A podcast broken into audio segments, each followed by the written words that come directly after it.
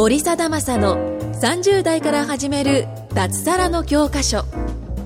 この番組は会員数2500名超を誇る日本最大級の物販コミュニティ投資コミュニティ代表で年商3000万円の森貞正が30代から始める脱サラの方法についてお伝えしていきます。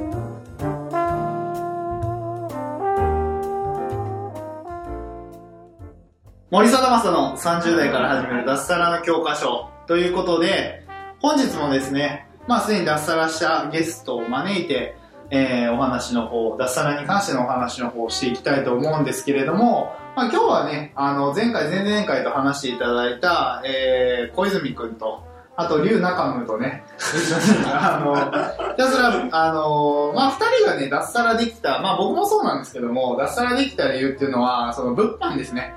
物販って、まあ、わかんない人多いと思うんですけども、その、転売ですね。物品販売の略なんで、転売ですね。まあ、転売がね、いかにその、脱サラとの相性がいいのかっていう話を、まあ、今日はしていきたいなと思います。ので、まあ、小泉くんと龍中も、よろしくお願いします。お願いします。外国人。さすがインドネシアの発音違います、ね。あ、そうですね。はい。今日は、今日のお昼ご飯ガパオライスだったんですか、やっぱり。あ、いや、今日まだ食べてないです。ああ、本当ですか？はいじゃあ、今からココナッツ取りに行く感じですか？ああ、そうですね。なるほどね。はい。やっぱりその、声裏返っちまあゃそうですね。この辺はまあちょっとあの、あれにして、はいなんかね、物販って皆さんそのなんか、ななんだろう、僕物販って言われた時に最初物販って何か分かんなかったんですよ。う。はいはいはい。物販っていう言葉自体が結構そんな一般的じゃなくないですか、そうですね。転売って言ったら分かるじゃないですか。うんでも物販って多分ライブグッズとかはじゃないですか。あのほうんら、アーティストがなんか自分のなんだろう、グッズ作って売ることを物販って言うじゃないですか。あうん、だから多分 YouTube とかでググっても物販だとなんかそういうやつばっかり出てくるですよね。なるほど、なるほど。だから多分リスナーの人はまあ物販っていうのは転売、転売だと思ってもらいたいんですよね。で、転売ってすごい簡単な話で、安く仕入れて高く売るだけなんですよね。で、それをまあ安く仕入れるルートを持っている。で、より売れる場所を知っている。いかに知っているか。うんうん、出し方を知ってるかっていうだけのすごい簡単なビジネスモデルなんですよね。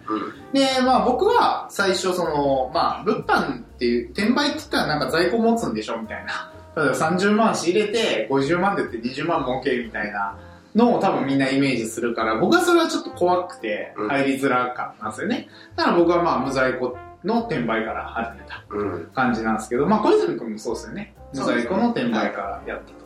でも、龍中夢は有在庫の転売から始めたと。そうですね。はい。何を売ってココナッツって何ですか？ココナッツは、そう、4トンぐらいありました。4トンぐらい。なかなか大変ですね。どこに卸してたんですか？カンボジアとかですか？いや、あれはですね、あの、あの、南米の方に卸してま南米の方にす。ちょっと、嘘も誠になりそうあなんで。あ、ちょっとやめときましょう。あの、まあ、ゲーム機とかですね。あーゲーム機とかね。はいはいはいはいはい。まあ、なんだろう、背取りとかね。うん背取りって呼ばれるものだったりとか、あと何があるかな。何があるかな。まあなんかあのーまあ、有名なのは背取りとかですよね。そうですね要するにね、言われるのは。で、大事なのは結構その出す場所っていうか、ユーザーがたくさんいるところが結構大事じゃないですか。そうですね仕入れる場所と、安く仕入れるルートと、うんと、出す場所が大事で、まあ今で言ったら、などこがありますかね。プラットフォーム出す出品先、まあ、アマゾンうん、だったりとか、メルカリと、はい、フリル、フリル、ヤフオク、うん、そうですね。で、もっと、あの、えっ、と、しっかりぶ、あの、なってきたら、ヤフーショッピングとか、楽天。市場とかうん。にも出店していったらいいのかなっていうことですね。これ、まあこれ聞いてる方って多分、その、物販とか転売とか、まあやったことない方とか、うんまああんまうまくいってない方が多いと思うんですよね。まあ脱サラしたい時に、まあ今物販がいいよって話してるんですけど、うん何から始めたらいいのかって話ですよね。うん、で、まあ、いろんなルートがあると思うんですけど、うんと、なんか、小泉君的に、こう、初心者の人がやりやすい物販って何だと思います、全く物販知らない人が。全く物販知らない人え、やっぱ無在庫か。あやっぱり。まあ基本的には無在庫からの方がいい。うん、が一番、うん。うん。龍中もどう思います？まあそうですね、まあ、無在庫から始めるのも全然ありかなっていう感じですね。あとはまあ、私式の状態ですけど、でも基本的には無在庫で、えっ、と、メルカリとかヤフオクだったり、一番その出しやすいところの出品の方法だったりとかから覚えていくのが一番いいのかなと。まあ個人的にはあれですね。最初にあの、なんだろう、不要品出すところから始めてもらいたいですよね。あ。いやまあ無在庫とかでもいいんです。はいまあまあ全然いいんですけど、具体的には、そのなんか、物が売れるっていう経験があんまないじゃないですか。あ僕、あの、あれなんですよ。転売するときに一番最初に始めたことって何かっていうと、えっと、PSP とソフトを、えっと、近くの、えっと、なんか、なんかゲオかなんかに売りに行ったっすね。ああ結構2万円ぐらいになって、そうそうそう。もうだってビジネスするって決めてるから、ゲームとかしないじゃないですか。はで、それ売りに行ってちょっと嬉しかったのは覚えてますけどね。あ、やっぱ売ったらお金になるんだ、みたいな。はあ、確かにですね。うん。うん。だから小泉君ではあれですね、はい服を売ってたってやあつ、そうですね。はい。え、あれはどこで売ってたんですか、その服は？あのー、なんだったっけな。あの、ブランド品専門のなんかそういう、あの、サイトがあるんですか？ああ、があって、そういうところにあの出したら、ブランド品やったら結構売れるんですよね。なるほどね。龍中文はあれですもんね、最初気づいたのは、その高校生の時に、なんか意外に高値でゲームとか売れ売られてるってそうですねはいはいはい。なるほどね。でもまあそういうのは結構大事で、その一番最初に物が売れてお金になる。で、あとその物を売ってお金にしてる人たちがいるっていうのを知るのが大事じゃないですか。あそうですいね。や自分で出すだけじゃなくて、それを知るためにリスクを背負いたくないですね、最初は。ああまあそうですよね。うんうん、いきなりなんかこう30万仕入れて50万で売ってやるぜっていうより先にだからまあどんな商品が売れてて誰が売っててというのと自分がどうやったらあ自分が売れるのかなどうなのかなっていうところですよね、うん。最初。まあ不用品販売とかから始めるのは結構いいかなと思うんですよね、うん、メルカリとかヤフオクで出したら売れるじゃないですか、はいはい。うん。で、やっぱそのもの、あと発送するのとかも覚えた方がいいと思うんですよね。そうですね。うん、お客さんにあの送ったりとか、あと説明文書いたりとか、だからまあそういう地道なところから始めるのは結構いいかなと思うんですよ。うん。で、ただそれだけだと、結局のところ脱サラなんて絶対できないわけで、うん。で、そっからが結構大事だと思うんですよね。で、在庫持ってやるパターンと、無在庫でやるパターンと、まあ両方あるじゃないですか。で、個人的には最初は無在庫でいいかなと思ってて、ただその無在庫って結構、なんだろうな。まあ簡単に言うと、売れてから仕入れるんですよね。うん、先に、えっ、と、ほ例えば、なんだろうな。まあ、ヤフオクに、えー、Amazon の商品の画像をまず出して、で、その説明文とかタイトルとか、まあ、丸パクリして出して、もし、で、その状態では手元にないから、売れたら、えっ、と、は直送するわけですよね。で、そういうやり方もあるけど、あのー基本的にはルール違反であることが多い。規約違反ですね。ヤフオクでは無在庫転売はダメ。うん、まあ、逮捕とかはされないですけど、ルール違反なんで、アカウントが停止になったりするわけですよね。で、脱サラって見たときに、まあ、二人ともまあ、在庫持ってやってるわけなんですけど、結局無在庫と脱サラの相性って結構悪いなと思ってるんですよね。ああ、そうですね。副業と無在庫の相性はいいじゃないですか。でも、無在庫転売やってて、アカウントが停止になった時に、売り上げが30%とか50%とか、下手したら100%なくなる。っていうのを本業で食らったら死んじゃうじゃないですか。うん、だから、なんか、たくさん無在庫やってる人はいいと思うんですけど、なんか無在庫は副業色強いなってのは僕はすごい感じるんですよね。そうですね。うん。僕も最初脱サラ当初って両方ともやってたんですけど、はいはいはい。もうかなり危険だなっていうのを感じたんで、早急に有在庫の方にこうシフトチェンジしてたんですよね。そうっすよねうん実際中村はずっと有在庫無在庫やったことある？無在庫はやったことは、ほぼないですよそれより僕はちょっと結構、フレキシブルな考え方をってて、ああの、有在庫でも、あの、どう言ったらいいんですかね。まあ、あの、店舗で絶対に確保できるって分かってれば、うん。無在庫で出しといて、売れたら買いに行ってもいいし。ああまあまあそそうれいうあのね。有在庫の中でも、うん。あの、こう、む実質無在庫にできるっていう及技はいっぱいあるので、うん。あまり、あの、どう言ったですかね。あの、無在庫はダメで、うん。有在庫がいいみたいな、その、あの、勝手に考えを固めなくても別にいいかなとなるほどね。うん。なるほどなるほどまあそのノウハウというかななんだろうな物販ってもので捉えてるってことですね。ああ、そうですね。なんとか無在庫転売、例えばヤフオク無在庫転売とかじゃなくて、物販ってものを考えたときに、まあ、売れるものを売ったらいいじゃんってああ、話そうですね。うん、まあ結構その、なんかこう、物販で多いのは、なんか、物販やる前の人で多いのは、結構なんだろうな、ハンドメイドを作って売りたいとか、うん。うん。なんかいるじゃないですか、主婦とか。うんあとはその自分のオリジナル商品売りたいとか、うん結構考える人いるんですけど、それってぜまあ、ほぼ、絶対じゃないですけど、まあ、ほぼ結構厳しいじゃないですか。厳しいあの厳しいじゃないですか。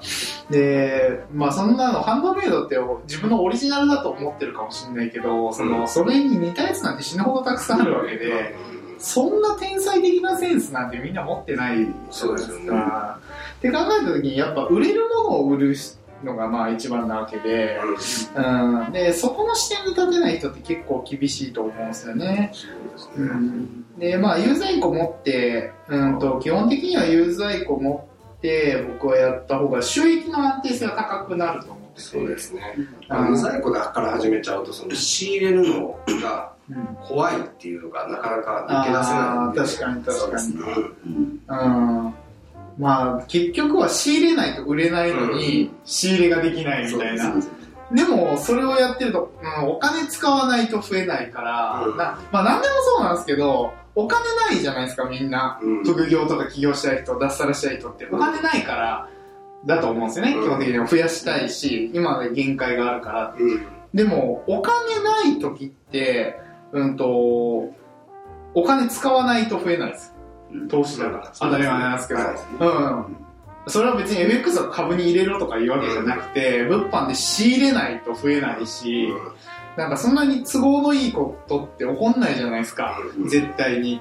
その、リスクがどれぐらいのものかっていうだけだと思ってて、うん、でも有在庫でも、ちゃんとその、在庫持ってても、無在庫でも何でもいいんですけど、根拠が大事だと思うんですよね。うんちゃんとその、売れる根拠っていうのはすごいあるわけで、あの、ちゃんとそれを揃えれたら、別に有在庫だろうが無在庫だろうが、あんまり関係なく売れちゃうというか、物っていうか人間はたくさんいるわけですよね。うん、人間はたくさんいるわけなんで、需要のあるところに需要のあるものを投下すれば、当然売れるわけなんですよね。うん。それがなんか、なんだろうな、話題のゲーム機なのか、それともすごい使いやすいなんかタオルなのか、まあなんかはよくわかんないんだけども、うんと、そういう考え方で物販をやっていくと、まあちょっとずつでも売り上げは上がっていきますよね。うん、そうですね。うん。結構大事なのは変な主観を持たないことが大事だと思うんですよね。ああ、そうですね。間違いないですね。そうそうそうそう。実際ね、あの、自分がすげえ可愛いと思ってたアクセサリーがあったとして、でも実際データで見たらそれって1日1個売れてない。うん。でもすげえダセえなと思ってたものがあったとしても、でも実際市場見たら1日20個売れてたら、じゃあどっち仕入れたらいいかって言ったら、もうどう考えても後者じゃないですか。そうん、でもそこになんか結構主観が戻っちゃうからね、うん、できなかったりするわけで、うん、まあやっぱりことを脱サラしようとか思うと、やっぱそういうところを副業段階からやっぱ練習というかトレーニングしていくのがすごい大事ですよね。うん、なんかいきなりね、仕事バンって辞表出して、うん。なんか、売れるものが見極める目が一瞬で、あ、ひらめいたみたいなならないわけで、副業段階からそういうものをしっかりとこう、うん、見極めるというか、なんだろうな、あの、じスキルを磨くって感じですね。スキルを磨くっていうのはすごい大事かなとは思うんですけどね。うん。なんかあります？うん。あ自分が副業やってる時なんかこうはい。イメージなんか気をつけてたこととかなんかあります？その。あー僕はそうですね。結構好みが独特なんで、ああああマニアックですもんねはい、そうなんですよ。だから自分の主観であの仕入れるともう全く売れなかったんですよ。ああなるほどはい、ねなんであのその感覚っていうのはだから副業の段階ですごい身についてたので、ああうん、だからもう極力自分がいいっていうものはもう仕入れないっていう僕は感覚でした、うん。はい。中村とかなんかあります？そうですね。今の話だと僕は結構データ人間なんで。ああまあそうですね。はいパーセンですね。そうですね、うん。なんで、あの、どう言ったらいいですかね。その分あれですね、客観的に何が売れてるかとか、しっかり、うん。あの、勉強というか、しっかり考えてやれば、えっ、と、誰にでもできるっていう裏返しだと思うので、うんはい。すごいそれは、例えばあれじゃないですか、アフィリエイトとかだったら、ブログとかで独自性を出さないと厳しいじゃないですか。ああそうですねだから一番その基本に忠実なことを守ってやれば結果が出やすいのが、うんあの、まあ、物販なんじゃないかなっていう。そうですね左右されるのは資金力ぐらいのもんだと思うんですからねだからね、まあ、このリスナーの方でね、本当にあの脱サラしたい方とかっていうのは、まあ、その、なんだろうな、やっぱり手堅いことした方がいいわけなんですね。で、手堅いことっていうのは、まあ、多分物販だと思うんですね、一本目。で、やっぱり、そこでスキルを身につける、さっき言ったようなスキルを身につけるってことに視点を置いてやっていったらいいんですけど、ただまあその一歩目っていうのはね、やっぱね、こんな話ができるのも僕たちも学んだからできるわけで、やっぱりちゃんと学ぶ環境っていうので、えーやっていかないと、やっぱりいきなりね、ひらめいたようにそんなスキルなんてつかないわけなんで、やっぱりそれなりに、まあ、資格の試験取るような感じのイメージで、まあ、どっかに学びに行くのはすごい大事かなって思いますね。はい。なので、まあね、そういう学び方とか、えーまあ今後、脱サラしたいとか、そういう相談があったら、ぜひ僕の LINE アットの方から登録してもらえればなと思います。はい。ということで、本日は以上になります。お二人ともどうもありがとうございました。ありがとうございました。今回も森貞正の30代から始める脱サラの教科書をお聞きいただきましてありがとうございました番組紹介文にある LINE アットにご登録いただくと無料面談全国どこでも学べる有料セミナー動画のプレゼントそしてこのポッドキャストの収録に先着で無料でご参加できますぜひ LINE アップにご登録ください。それでは次回もお楽しみください。